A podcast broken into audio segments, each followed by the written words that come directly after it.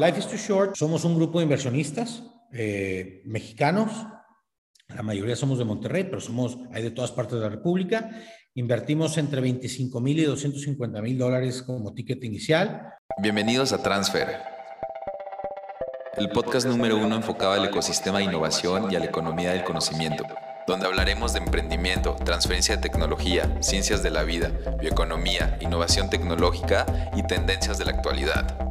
Acceda a información concreta, precisa y valiosa, de la voz de líderes de opinión, expertos, científicos e invitados referentes en la industria de alto impacto. Si eres emprendedor, una startup, científico, inventor, tecnólogo, inversionista o te interesa transformar el futuro, bienvenido, ya eres parte de Transfer. Hola, bienvenidos a Transfer, el podcast enfocado a, la gente que tiene hambre, creo que estabas platicando ahorita este, con Américo. tacos, Fer, unos tacos. ya lo escucharon, este, nuestro, nuestro invitadazo del día de hoy es Américo Ferrara. Este, me, me, gustaría platicar tu biografía, Américo, si me permites, o digo nada más para que la gente que ah, vive bajo una piedra y no sabe quién eres, sepa quién eres, pero bueno, Américo Ferrara es eh, amigo, pero sobre todo es un apasionado eh, de la educación y el emprendimiento. Eh, es fundador de Lifestore Capital, un fondo de, inversión, de capital de, Venture Capital, que ha invertido pues en alrededor de 81 startups al momento de que están escuchando esto.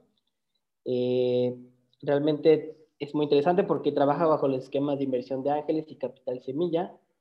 Eh, entonces, es, creo yo, de los, pues sí, de los pocos, o sí, de los pocos eh, fondos que en esos stages le aporta con tickets interesantes a toda la gente que, que trae buenos conceptos, buenas ideas, sobre todo que, que pueda probar ¿no? el tema de, de la inversión en, en, en, tecnología y cómo puede cambiar. Algo interesante de Américo es que, pues dentro de todos sus, sus, sus claro, tiene una maestría en alta dirección en el IPADE, eh, pero tiene posgrados en innovación, antropología y astrofísica. Entonces, eh, lo, lo comento muy así porque, pues nuestro, nuestro, ahora sí que nuestro scope y la gente que lo escucha, pues realmente tiene backgrounds muy técnicos, biotecnólogos, gente de biociencias y demás. Entonces, este, eh, pues por ahí empiezo, Américo. De, entrada, muchas gracias por, por, tu tiempo, pero por ahí gracias empiezo. A ustedes, encantado, me encanta el tema. Por, por ahí empiezo y muchísimas gracias. Eh, me encantaría que me platicaras más de tu background técnico. Realmente es algo bien morboso. no sé si tiene otra palabra, pero es, a mí me, me vuela la cabeza, ¿no? Alguien, alguien que, que hace esto y que ha estado metido en tantos campos. O sea, ¿Cuál es, ¿Cuál es tu background eh, y cómo fue tu camino al entrar al private equity? Yo, yo la verdad es que eh, estaba perdido a los, digo, saliendo de secundaria, en la preparatoria estaba totalmente perdido, no sabía qué, qué hacer, qué estudiar, no sabía qué me gustaba. Entonces, termino prepa totalmente, que es algo de, de, de los modelos educativos en el mundo que está quebrado, ¿no? O sea, expulsamos eh, los modelos educativos expulsamos chavos que están perdidos, que no saben qué hacer, que no tienen idea para qué son buenos, cuál es su pasión, cuál es su deseo. Nada, güey, son muy pocos los que salen con un tema claro, ¿no? Yo soy de los, de esa, de esa masa del 90% que no, no tiene nada claro. Entonces voy a comercio internacional en 1998 porque, pues porque China, México, el TLC y Carlos Salinas y, y Herminio Blanco y la Secofi estaban de moda en, el mundo. Y me meto a comercio internacional y no quiero decir la universidad, pero el TEC de Monterrey no, no, no para no quemar al TEC, pero bueno, este, me graduó en cero, o sea, me graduó y pues como un montón de gente en las universidades latinoamericanas, nos graduamos en cero, o sea, tú, tú vas a, a una universidad gringa eh, eh, de buen nivel, en Europa de buen nivel, en Asia de buen nivel, y si tú no tienes eh, mil horas de práctica, si tú no tienes eh, algo empezado, algo investigado, un paper serio, un research serio, pues compadre, no te gradúas. Y, la realidad en Latinoamérica es que la educación privada al menos está muy, a ver, este cuate pagó por su título, aquí está su título y pues no me importa el, capability real de, tal o cual, ¿no? Entonces, bueno, así me gradué de comercio internacional Y empiezo, y aquí en, el norte de México, los norteños somos buenos a los negocios, entonces como buen, como buen norteño, pues empiezo a comprar y vender carros, a comprar y vender paletas, a comprar y vender terrenos, a comprar y hacer negocios, ¿no? Pues para empezar a, pues no sabía comercio internacional y no sabía llenar una factura, un pedimento aduanero, cubicaje, import, export. Entonces, bueno, pues a ver, como aquel güey que, que pues échame el terreno, yo te lo empiezo a mover y, y así, ¿no? Entonces, bueno, me empieza a ir bien en algunas cosas eh, particularmente, particularmente la comercialización de artículos, este famoso de, juntar los negocios de saliva en donde juntas a, un, a, la oferta y la demanda y bueno, pues te llevas una comisión. Eh, me empieza a ir bien, empiezo a hacer mi, mi dinero y empiezo a invertirlo con amigos invertirlo el clásico, ¿no? El bar, el restaurante, la disco, el, el, el, el taller de torno el, eh, no sé, lo que empiezan a hacer los amigos y dices, bueno, pues aquí te va por tantas acciones y tal y tal, eh, pero empíricamente, ¿no? Como la vida me lo va demandando y finalmente eh, me llega la oportunidad de estudiar una, una maestría en, un MBA, entonces me meto al MBA y lo único que me hago es un administrador más sofisticado, pero no aprendo de negocios, aprendo de, administración más sofisticada. Después hago un posgrado por ahí de finanzas y descubro que no aprendí más de negocios, aprendí más de finanzas sofisticadas, pero no aprendí de negocios. Entonces me estaba dando cuenta yo que entre más me metí a la administración, finanzas, MBAs y este mundo, lo único que estaba haciendo es que me estaba haciendo un godín glorificado y me estaba haciendo el, el, el güey que, el CFO de una empresa me estaba haciendo el que administra, el gerente, el, pues, de lo que tú quieras, pero no estaba aprendiendo de negocios, no estaba aprendiendo estrategia, no estaba aprendiendo del mercado, del consumidor, de, de innovación, de tal y tal, ¿no? Entonces digo, oye, por aquí no es, güey. O sea, lo que a mí me gusta no es la administración, los números que se necesitan, ¿eh? O sea, si estamos en los negocios, el idioma de los negocios se llama estados financieros, punto, y hay que saberlos. Pero a mí no me gustan. Y por eso siempre encuentro a un socio, a un amigo, a alguien que me ayude con esa parte porque a mí me mata el alma. Entonces, a mí lo que me gusta es la estrategia, la creatividad, el encontrar oportunidades y tal y tal. Y, es, y el mundo de la administración, las finanzas no me lo estaba enseñando. Entonces, le doy doble clic al tema y encuentro que para entender las necesidades de la población, de la gente, de los consumidores, para entender eh, los trends, los, el, ¿cómo se llama? El lifestyle, el, estilo de vida de la gente, el tal y tal, pues tengo que entender a la gente. Entonces empiezo a estudiar sociología. Entonces empiezo a ver cuáles son los miedos, los temores, las emociones, cómo compra la gente, cómo consume, a qué aspira, eh, cómo toman etcétera, etcétera. Y después me meto y, eh, la sociología eh, inexorablemente te lleva a la historia. Y me empecé a enamorar de la historia. Me empecé a enamorar de, y eso inexorablemente te lleva a la antropología. Entonces, me metí a la antropología. Y después, en la antropología inexorablemente te lleva a la, a la bioevolución.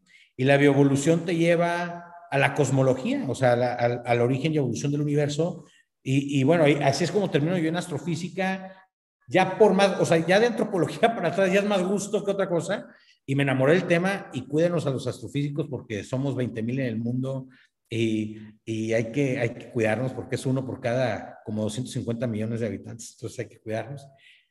Pero lo que te quiero decir, bro, es que el, el, el darle clic en estudios formales, administración y finanzas, solamente me estaba glorificando como un godín y no estaba aprendiendo de planeación estratégica de negocios, de mercado y de innovación y creatividad.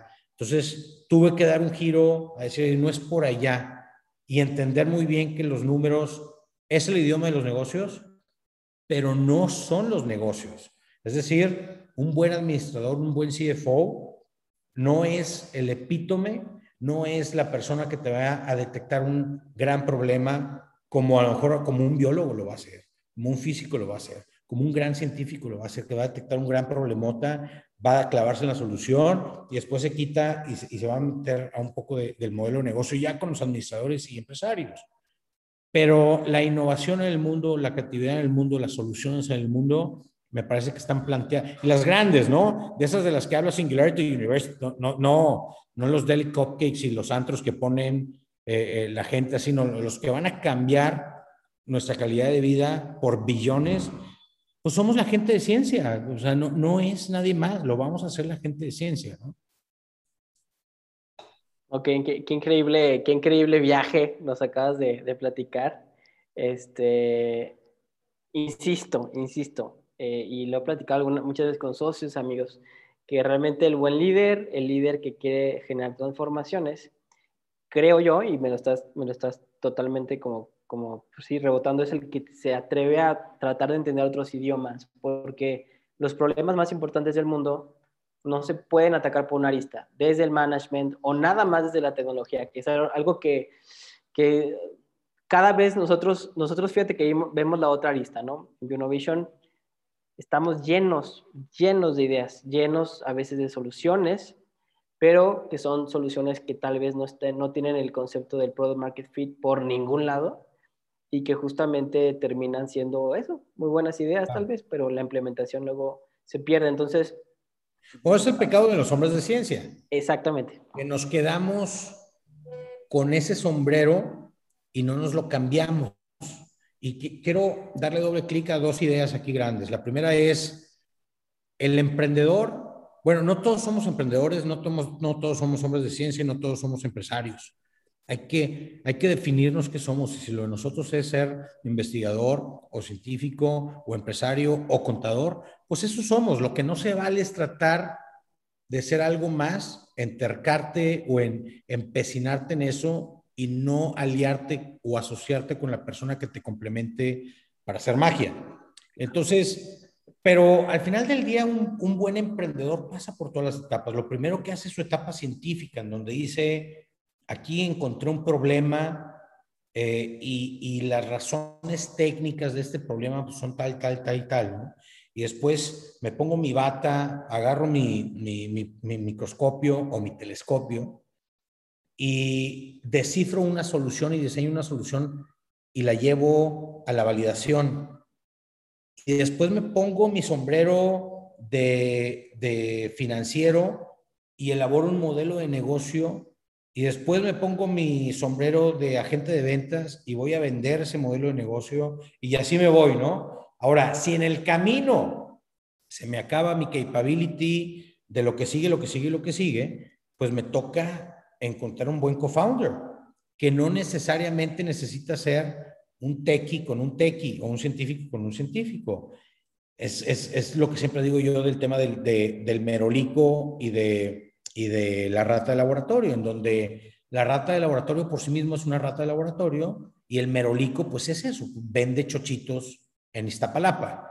Juntos son Uber, ¿no? O sea, eh, el, tema de complementarse como co-founders, como equipo, es súper importante porque por sí solos nadie somos nada. Y también hay que entender que nadie conocemos todo. Y un tema enorme de los hombres de ciencia es que a veces nos queremos quedar encerrados en la parte del problema y la solución y no, no nos termina de enamorar la idea de, no de enamorar, ni siquiera de comprarla, de que se necesita eh, eh, sostenibilidad económica para seguir adelante. Y por eso, pero es que con esto voy a cambiar, entiendo, compadre, pero necesitas lana para el financiamiento. Entonces, si no sabes pedir, asóciate. Si no sabes asociarte, pues busca a alguien que esté enamorado de la idea, levanta capital. Al final del día lo tienes que hacer. Porque si bien es cierto, como dice un, buen inversionista de Berkeley, que hoy es inversionista de nosotros, nos dice, si bien eres una organización sin fines de de lucro, pues también es una organización sin fines de quiebre. O sea, tienes que buscar de qué manera hacer, de qué, cómo económicamente tienes que hacer sostenible tu binomio problema-solución. Totalmente, y, muy interesante Zoom, que me lleva a, lo siguiente, Américo. Eh, digo, nosotros eh, como, como Rad Labs, le voy a decir, porque eh, estamos muy metidos totalmente en el problem to solve, ¿no? Que es, que es el, el, idioma que hablamos, ¿no? ¿cuál, es ¿cuál es esa fricción que más encuentras con el tema del VC? Porque eh, creo que lo acabas de, acotar muy bien, pero mm, ¿cuáles son esos puntos de quiebre que, que, que, si tú pudieras apoyar, o sea, que si hubieras puesto, no sé, al Merolico y al, al, al, a la rata del laboratorio a hablar y hubieras entrado, ¿en dónde los hubieras puesto a, a entrar en razón? Mira, te voy a hablar de historia, data, información y conocimiento de causa para no especular e inventar historias. Eso es algo que le digo yo mucho a los, a los emprendedores. Hay que ser lo más científico posible, profesionales posibles. Data, información, observación. Nada de que yo creo, yo siento y me dice la experiencia. No, no, no, voy a ver. Data, ¿qué te dice la data? Eh, en el mundo hay un, el, el fondo de inversión más reconocido que tiene que ver con, eh, con temas de ciencia, digámoslo así, física, química, medicina, biología, etcétera, etcétera, es Indivayo. Indivayo eh, eh, pues son un fondo que está soportado por SoftBank japoneses, que están soportados por un, por un SB, que son de Londres, Inglaterra, y son enormes. IndieBio es el brazo biotecnológico de todos ellos y tienen su sede en, Estados Unidos, en San Francisco. Yo los he visitado un par de veces y es, es eh, entras y das de cuenta que estás en un laboratorio, estás literalmente en un laboratorio, es una nave industrial en donde hay 20 eh, startups de equipos, cada quien con su laboratorio haciendo sus temas y hay temas tan interesantes como, eh, no lo sé, por ejemplo, Clara Foods, que está haciendo eh, eh, alimentos base proteína, carne, uva, vino, base de proteínas, ¿no? Sintéticas. ¿no? no sé, hay un montón de cosas. Lo que quiero decir es, donde truena el chirrión por el palito, como tú lo dijiste, ¿dónde está eso? Es cuando llega la parte financiera de Indivayo con cada startup a decirle, ok, muy bien, ¿cómo comercializamos esto? ¿Cómo hacemos negocio de esto? Y dice, no, no, no, no, no, no estás entendiendo. Esto es de la humanidad, esto es de tanto. Dice, no, no, no, a ver, yo te invertí dinero a ti y necesito recuperarlo para seguir invirtiendo, para seguir recuperando. O sea, esto es una máquina, ¿no? Y yo te invertí con eso, entonces no me cambies la jugada con que esto es del mundo. Entonces, y luego, y ahí es donde se empiezan a quebrar las cosas, porque generalmente el científico y el, el tecnólogo, no tanto el tecnólogo digital, sino el tecnólogo científico de ciencia, el hombre de ciencia, es muy rojo, es muy rojillo, es muy de izquierda, es muy, muy, con esto no se lucra, es con esto no se... Claro. Pero al final del día lo que hay que entender es que tú como lead engineer o lead scientist, pues tienes que comer, compadre. Y, y la tecnología con la cual estás haciendo tu descubrimiento, tu desarrollo, cuesta.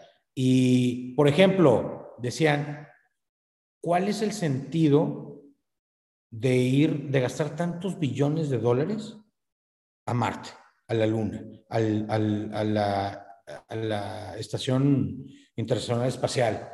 Y, y la respuesta de los científicos, de nosotros, de ustedes y mía, es, es que no es llegar a Marte, es todo el derrame de tecnología, economía, trabajo, sostenibilidad y desarrollo para el bien de un sinfín de industrias que implica poner una estación espacial internacional en, órbita y se desarrollaron polímeros grado clínico, este, cerámicas para lo que tú quieras, bla, bla, bla. O sea, lo que hay que entender es que en el proceso los que ponen el dinero tienen que recuperar el dinero, al menos para volver a invertirlo en cosas que siguen generando. No se puede tirar a la basura, eh, eh, y, y, lo digo con mucho respeto para la comunidad científica, tirar a la basura. Si tú no empujas a los científicos a esto, los científicos corren, y lo, tú lo ves en IndieBio, ¿eh? se pueden meter en IndieBio, la comunidad del podcast se puede meter a IndieBio y van a encontrar que una gran problemática es que si tú no empujas a la comunidad científica a generar sostenibilidad económica, no necesariamente negocio, sostenibilidad económica, se cae en la comodidad de decir, va a fondo perdido, tú investiga a ver qué encontramos, eh, no, hay que entregar resultados, no hay que... Es como aquel hijo que le regalan el dinero y no le piden resultados.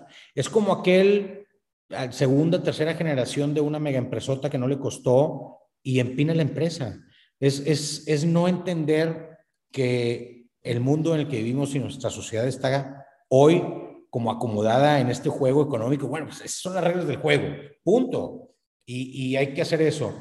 Y quiero nada más terminar el punto con, con este mensaje, no, no, mensaje, con esta historia. El, el acelerador de hadrones, construido en Suiza, iba a ser construido en Texas. ¿Ok? El, el gobierno estúpido, el, Congreso estúpido, que le tocó aprobar eso y lo negó, y por eso se terminó haciendo en, en, Suiza, hoy está arrepentido porque no le compró a la comunidad científica el argumento de es que no es por descubrir partículas, es, no, o sea, no es, no, no, es, no es particle physics nada más, güey, es todo lo que va a generar, todo el derrame económico científico para un montón de industrias que va a generar. Y el, y el que no entiendan los que asignan presupuestos, el que no o sea, el que no se haga tiene dos, dos vías. Por una parte, la comunidad científica no sabe vender, no está comprometida con esta sostenibilidad económica. Y por otra parte, los que deciden el presupuesto, sean administradores o gobernantes, no entienden todo el beneficio de esta derrama de conocimiento, invención y economía al final del día, que todo, todo debe resultar al final del día en, en calidad de vida.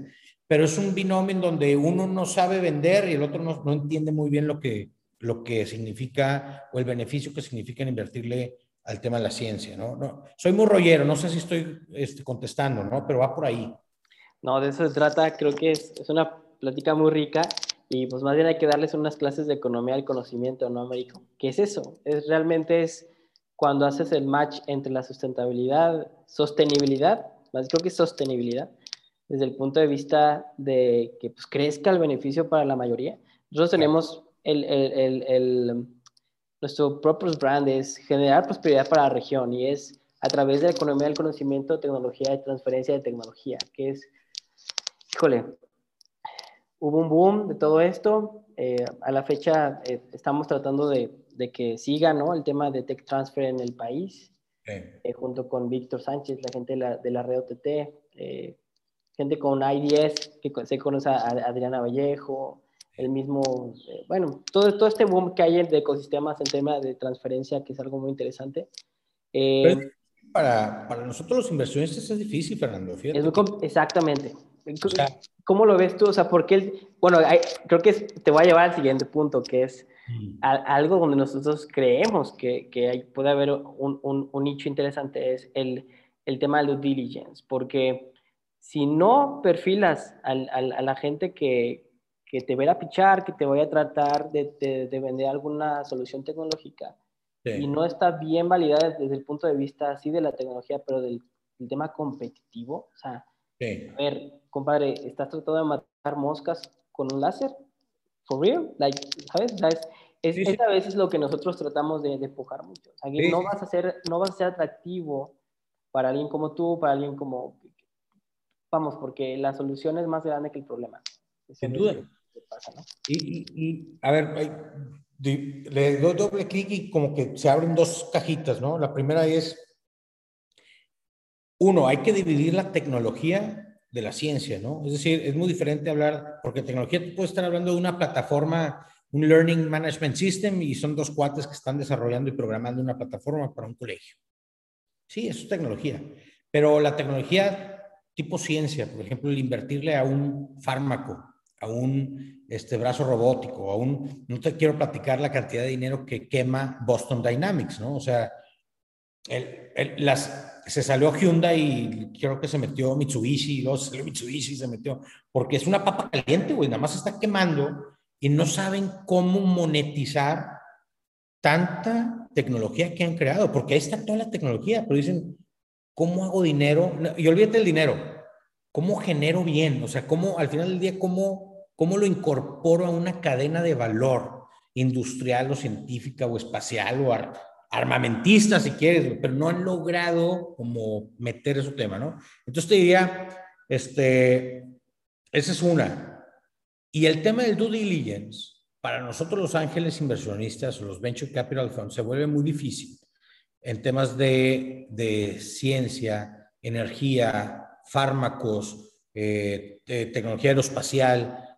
Uno, porque no estamos hablando de 100 mil dólares, 250 mil dólares y un millón de dólares. Estás hablando de cantidades groseras, güey, enormes, güey. Que, ¿Quién puede hacer eso? Bancos grandes, gobiernos, universidades, eh, grandes, ni siquiera grandes corporativos, grandes alianzas de corporativos para desarrollar tal. Eh, y, y la otra es que es en el tiempo, es muy largo el, el, retorno. Y tres, si hay retorno, porque tú puedes desarrollar algo y a lo mejor inventaste algo y ya salió algo que es eh, beneficioso, pero al final del día, oye, pues va a ser algo que no vas a poder vender eh, está dentro de una legislación que cae en temas de beneficio para la humanidad y te chingaste, güey, pues lo tienes que dar a, ¡pum! Se acabó. Entonces tú dices, eso a los inversionistas los asusta mucho. Por eso hace que la tecnología sea, no la tecnología, perdón, eh, los temas científicos, particularmente los, de biotecnología, sean inmensamente difíciles de, captar capital.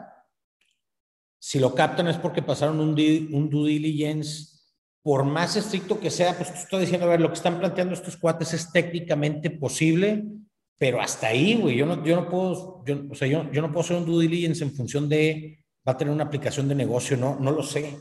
Técnicamente pues, o teóricamente, pues sí, el papel da, la ecuación da, güey, pero no sabes a dónde te va a llegar. Entonces, ¿qué tipo de desarrollo le interesa, por ejemplo, un ángel y qué, no?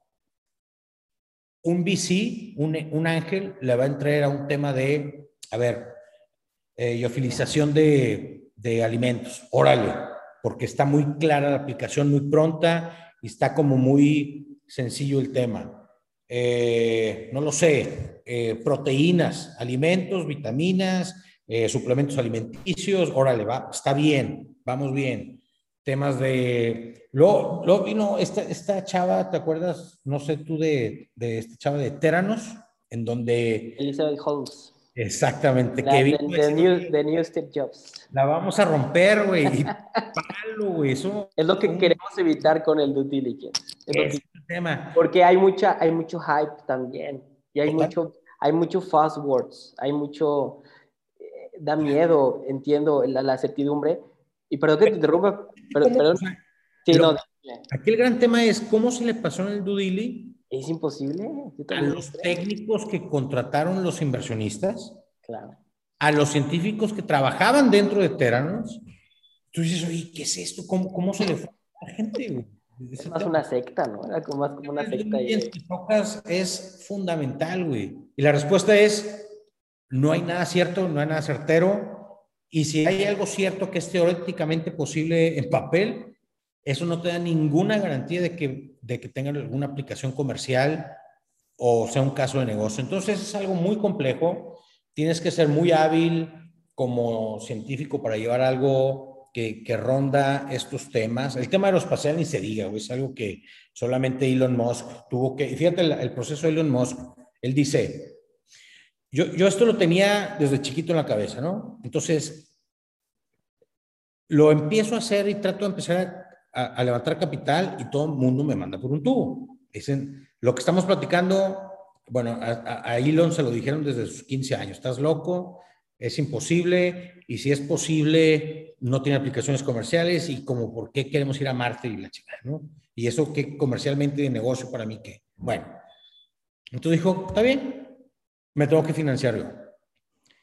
Levantaron PayPal, exit, eh, reinversión en, en, 20 startups, le están funcionando, exits, reinversión, hasta que dices, bueno, ya tengo la lana autogenerada para, eh, que es la otra salida. Pero esa salida, o Jeff Bezos, yo quiero la luna, yo quiero mi estación, mi hotel en el espacio, déjame hago Amazon para tener un, un flujo para poder jugar y hacer mi Blue Origin. Eh, pero son dos o tres casos. Está el caso de, del otro güey de Virgin Galactic, ¿no? Son tres, cuatro casos de la gente que ha podido hacer eso en millones de, de, de científicos que soñamos con financiar ese tipo de proyectos. O sea, por ahí no es. Me parece a mí que la, la, la, el camino más fácil para financiar nuestros proyectos es universidades, grants, eh, corporaciones, eh, y tantan es por ahí. O sea, eh, eh es muy difícil hacerlo por otra parte, ¿no? O trabajar para Pfizer.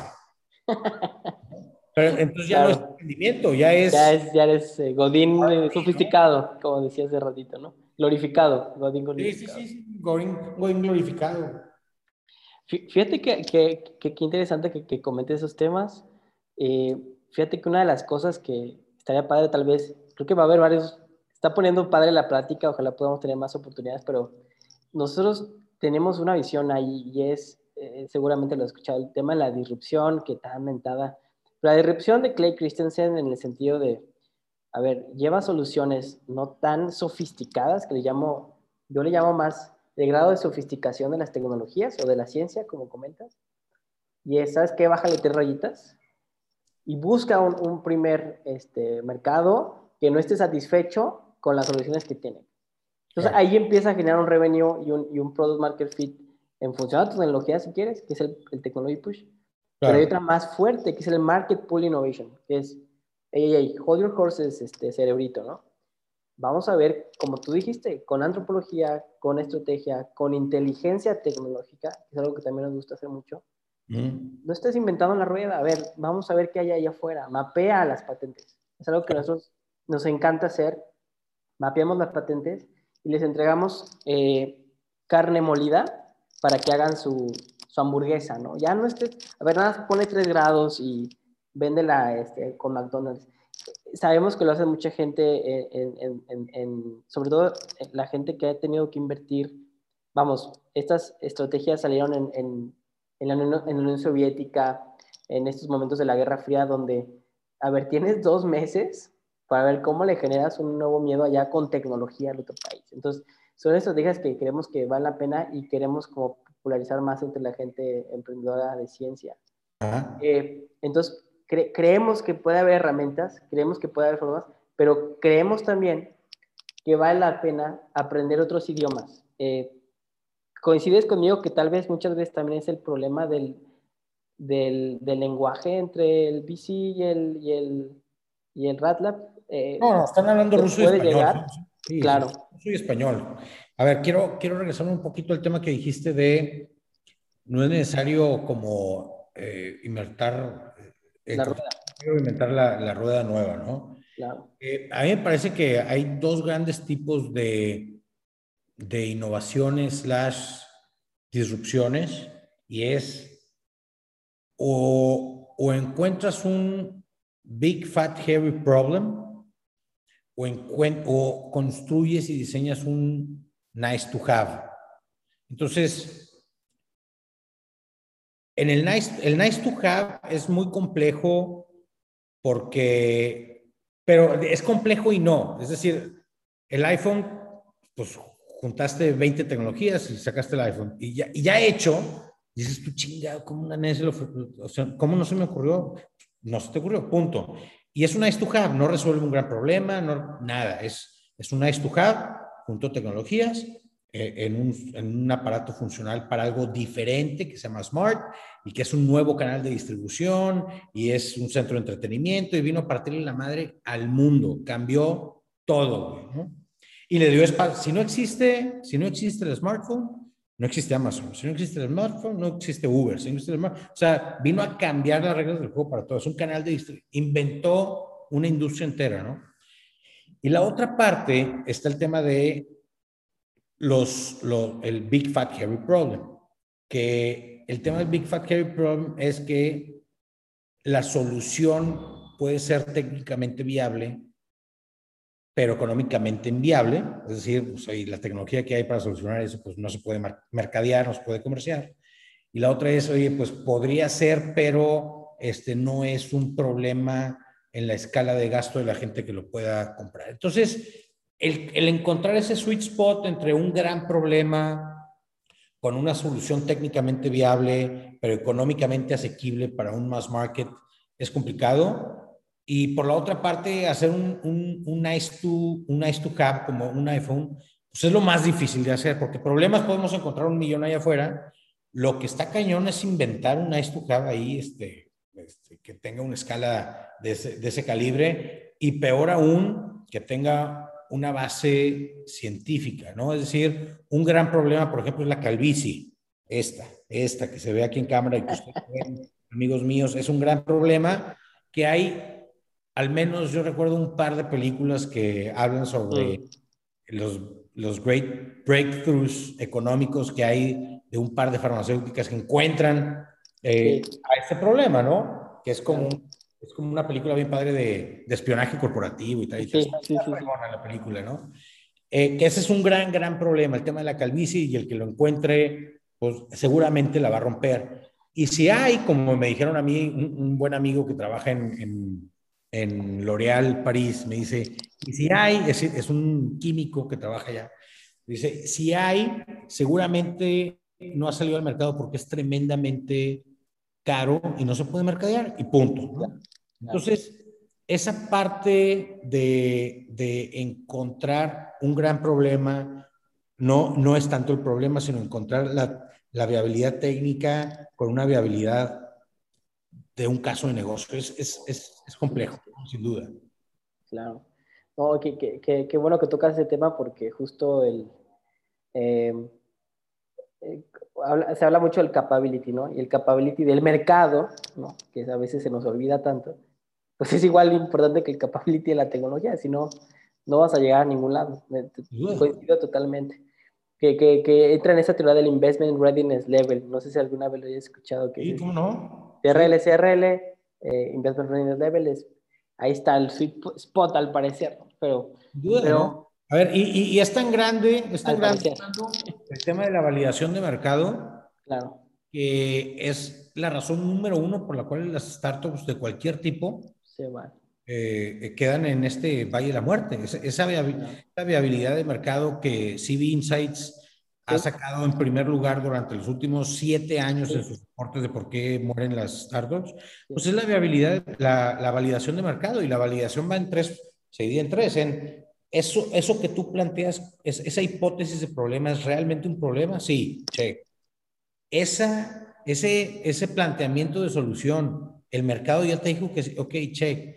Y ahora, ese modelo de negocio que estás planteando para esa solución, para ese problema, ya te lo está validando el mercado. Entonces, pues es nada más el primer problema más grande que enfrentan las startups, ¿no? Esa viabilidad de mercado de problema, solución, modelo de negocio. O sea, no es nada sencillo, es, es la causa número uno del 80% de las muertes de las startups. Entonces, ahora, y también es importante entender el camino del emprendedor y de las startups. Si no hacemos nuestra paz con, con the value of death, vamos a vivir frustrados. Es decir, es como decir, es que vendo seguros y hoy me dijeron 100 veces que no. Pues compadre, esa es la vida de un vendedor de seguros. O sea, tienes que tener el ego más grande que Dios para ser vendedor de seguros. porque a eso te dedicas? Porque, porque la gente, todo el mundo tiene acceso a 20 vendedores de seguro y todo el mundo lo vende, eh, trae un mejor paquete que el otro. Entonces vas a recibir, vas a recibir 100 al día, pero alguien lo tiene que hacer. Igualito el startupero. Un startupero debe de presupuestar, debe tener presupuestado el que va a encontrar muchas maneras, eh, muchas veces que el mercado no le validó el problema o no, me, no validé la solución técnicamente o con el mercado o no validé el modelo de negocio económicamente y con el mercado. O sea, tengo que tener presupuestado eso y cuando yo me encuentre con eso, deben de suceder dos cosas. Es a otra cosa mariposa, porque ya el mercado me está diciendo que no, o lo pongo en pausa para cuando, porque el mercado me está diciendo que sí, pero ahorita no. Eh, la tecnología me está diciendo que no, pero el mercado que sí.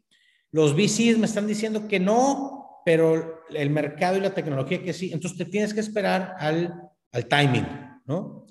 Cuando el mercado, el VC, la tecnología, todo me diga que sí, pues es momento de echarle andar. Pero al final, el, punto de esto es que como emprendedores tenemos que tener presupuestado, es como, como los científicos en laboratorio, pues tienen que tener presupuestado los fail y fail y fail y fail hasta que encuentres la, la, solución, la cura y la vacuna, ¿no? Es parte del research. Tienes que amar el proceso. Exactamente. Totalmente. El riesgo no, nadie te lo va a quitar, pero creo que también uno aprende de las señales, ¿no? O sea, el, el testarudear, como comentas, es creo que el peor error, el error del, del, emprendedor, científico o no científico, pero es el error, ¿no? Claro. Oye, esto me lleva a, a, al otro tema que digo, no me, no, me, no me gustaría irme sin tocar este tema, que es, ¿qué onda con Current? Este, a ver, a mí, yo lo escuché por primera vez hace poquito, que platicaste con Carlos Muñoz, este, eh, no tenía ni por aquí idea de que existía ni nada, eh, o sea, yo me gustaría platicar, pues, cuál es tu experiencia en Current, que, cómo van, qué, qué va a pasar. Sí. Tomo Mali, que es un ex, ex ventas de tecnología, Oracle, se le ocurre, ve el problema porque se dedica a la consultoría corporativa vía sus soluciones, vía sus plataformas. Entonces ve el problema de cómo son caros, con caros, sin experiencia de negocio y tardados en tiempo. él vive eso, ¿no? Entonces dice, pues como lo escucharon ahí con, con el máster, pues dijo, ahí nos vemos, güey, no me hizo caso aquí Oracle, yo me voy y lo pongo. Y lo primero que se encuentra es que él es un vendedor. Entonces dice, a ver, ya, ya vi el problema, porque pues, a eso me dedicaba, ¿no? Lo primero que tengo que hacer es diseñar una solución. Entonces puso a investigar. Él no conocía nada del mundo de emprendimiento, ni startups, ni capital de riesgo. Entonces dijo, a ver, y, cayó en San Francisco porque ahí tiene familia, no porque, ah, me voy a San Francisco porque es la meca del emprendimiento. No, se dieron las cosas también. Entonces cayó ahí, se puso a investigar, a preguntarle a la banda de ahí, que eso es lo bueno del ecosistema, que tú le preguntes a la gente del ecosistema y si el ecosistema le entiende al tema del research, eh, la validación, tal, tal, pues te da buen insight, ¿no? Si vas a hacer esto en, pues con mucho respeto a Zacatecas, que lo quiero, los quiero mucho, pues te van a decir, güey, ¿de qué hablas, güey? Te este, vamos a poner un barro, ¿no? Este, entonces, el insight que él recibe es, oye, está bien padre la idea, nada más dos cosas. Uno, lo que más hay en Estados Unidos son consultores. Entonces, si estás planteando abrir otro despacho de consultores, aunque el edge, aunque el value proposition sea rápido, barato y con gente, no dejas de ser un despacho de consultores. Tienes que agregarle un valor así medio disruptivo que cambie las reglas del juego porque si no vas a ser un player más. Entonces, lo que, y investigando, dijo, ¿qué, cuál, ¿cuál es ese edge?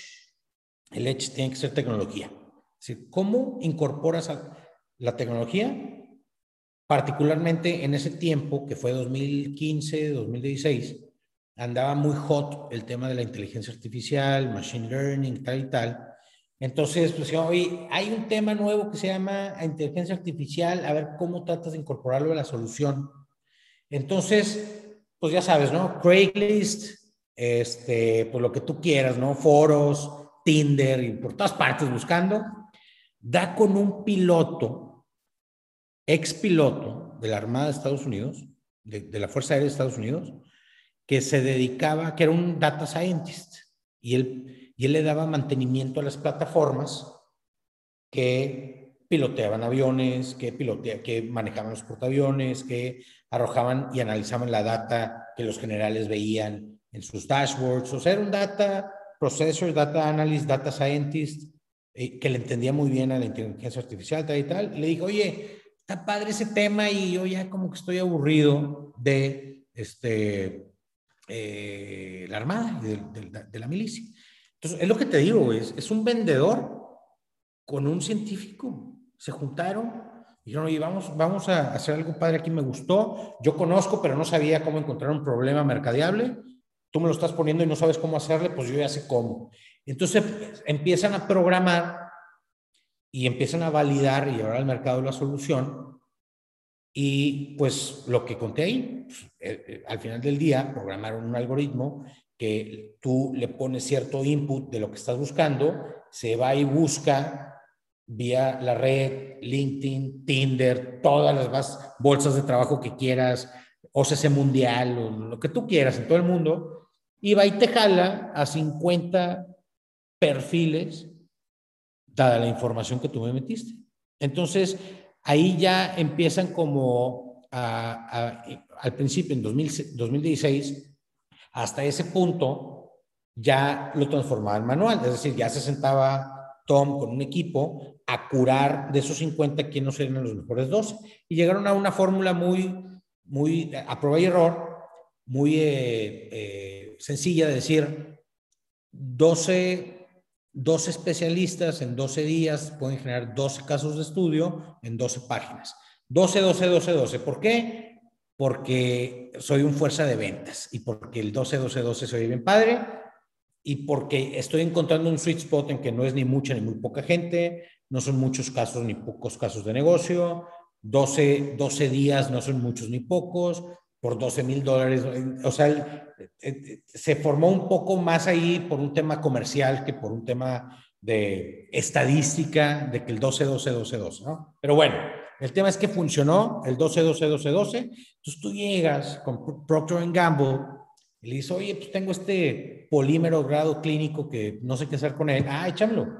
Entonces, en 12 días te entrego un reporte de 12 casos de negocio, donde como puedes tú hacer negocio con esa, esa cosa que te acaba de salir de, del RD, eh, y te los entrego. Entonces, hoy ya esa curaduría ya no la hacen a mano, es decir, esa inteligencia artificial que salía a buscar, ahora ya también te cura y te arroja el mejor board de 12 personas. Y el machine learning lo que hace es, lo aplicaron de, a partir de la entrega del reporte de 12 casos de negocio, lo que, lo que como incorporaron la tecnología es ahora, ¿quiénes son? ¿Cuáles son los mejores casos de negocio? ¿Quién, ¿Quiénes de los 12 dan los mejores insights y construyeron de mejor manera para que se lograra ese caso de negocio exitoso? Entonces, aprendió el algoritmo de, los casos de éxito, de los mejores insights, y entonces empezaron a correr ahora la inteligencia artificial, de decir, yo ya aprendí que es, estos perfiles de gente con estas características arrojan los mejores casos. Entonces se va, se va haciendo cada vez mejor y mejor y mejor y mejor y mejor. Entonces, cada vez que corre un proceso, te lo avienta más fino el tema. Entonces, por ahí va, es apasionante el tema, está bien padre. ¿eh? No, ah, digo que desde que lo escuché me voló la cabeza porque dije, ay, güey, yo, yo me sentía muy único y diferente. Dije, no, pues a los consultores de innovación no nos van a disrumpir. No manches, o sea, dije, esto, o sea, qué padre porque siguieron sus propios consejos y mira lo que están haciendo. Se me hizo increíble, se me hizo realmente increíble. Y pues, ¿estás de acuerdo? Es un tipo de, de tech transfer, ¿no? Al final de cuentas es lo que, lo que nosotros queremos hacer mejor entonces me hizo un caso increíble y qué padre que, que, pues tú, ¿no? Hayas invertido, ¿no? Y que, que, que, estén ahí.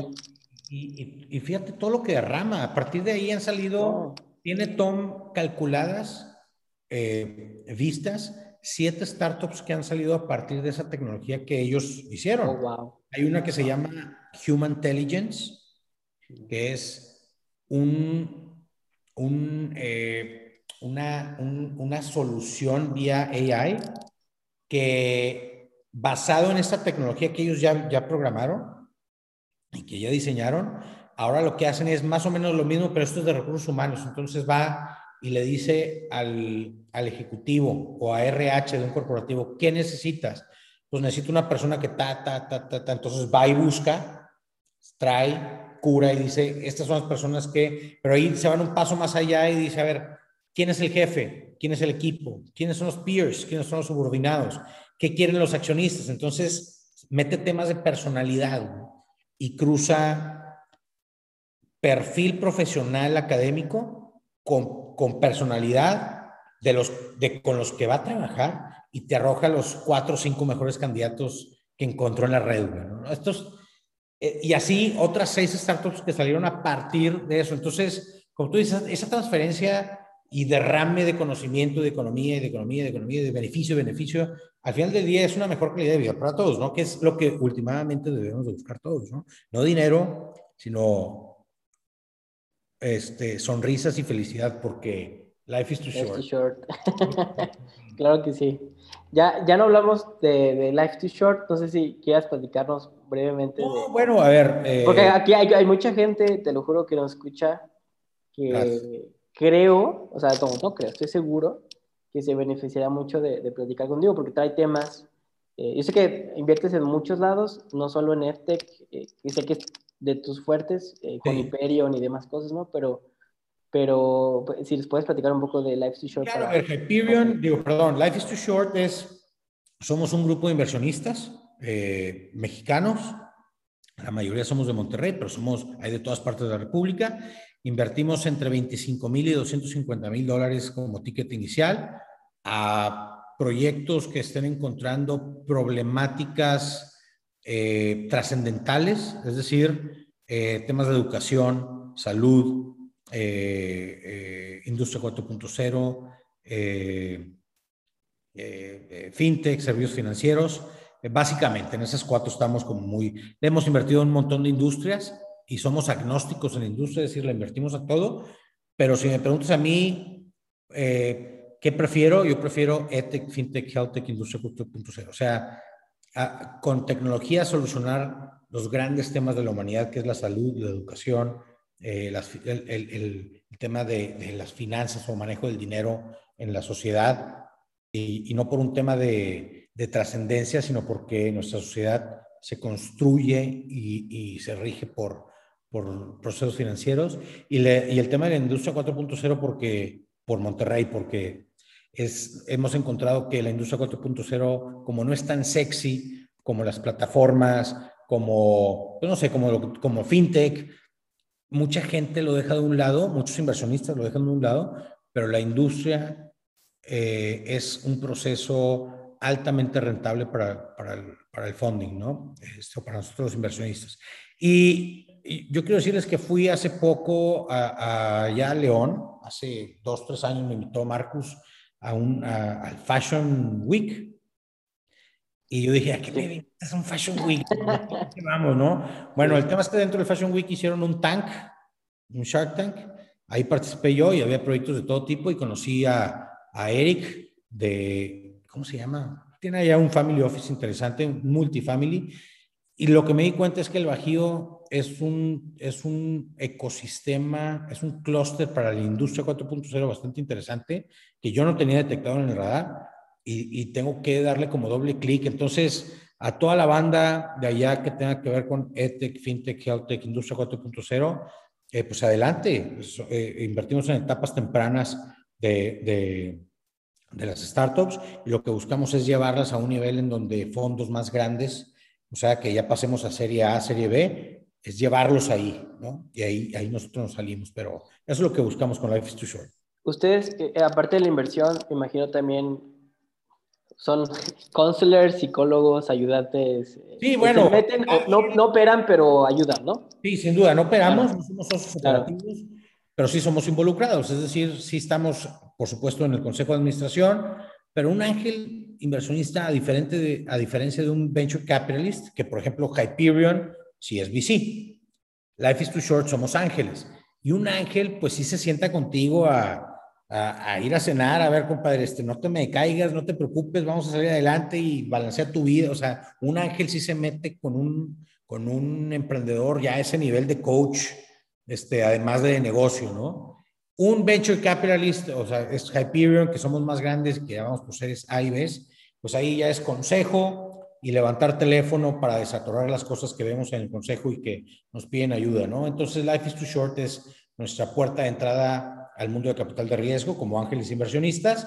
Y en Hyperion, pues ya somos VCs grandotes, pero aquí estamos enfocados en educación, EdTech, ¿no? Entonces, lo que buscamos con Life is Too Short es un pipe de todas las industrias, llevarlos con fondos más grandes que nosotros en todo el mundo y en Hyperion pues ya buscamos temas de educación muy particulares. Oh, excelente. Américo Ferrara en todas mis redes, búsquenme. Sí, justo. Encantado, ¿no? No, muchísimas gracias. Este, eh, realmente fue una plática muy rica, muy, nos llevó para, para muchos lados. Este, y creo que de eso se trata, de que cada vez que se den estos diálogos entre, como dices, ¿no? Este, la gente de, de los negocios, de la administración y, y, la gente que está haciendo las tecnologías. Eh, por última, último, último pregunta, Américo, ¿qué, qué eh, básicamente, ¿qué, sigue para ti en, en, en Life Short, en, en Hyperion y en lo, en lo profesional?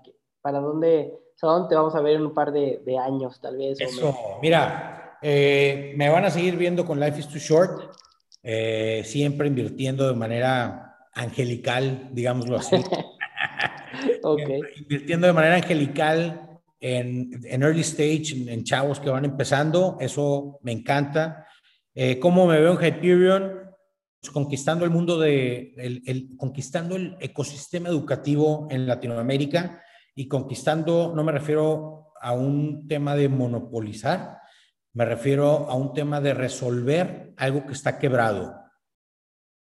Demanda de educación de calidad democratización de esa calidad educativa y relevancia de esos modelos educativos que respondan a lo que el mundo está pidiendo.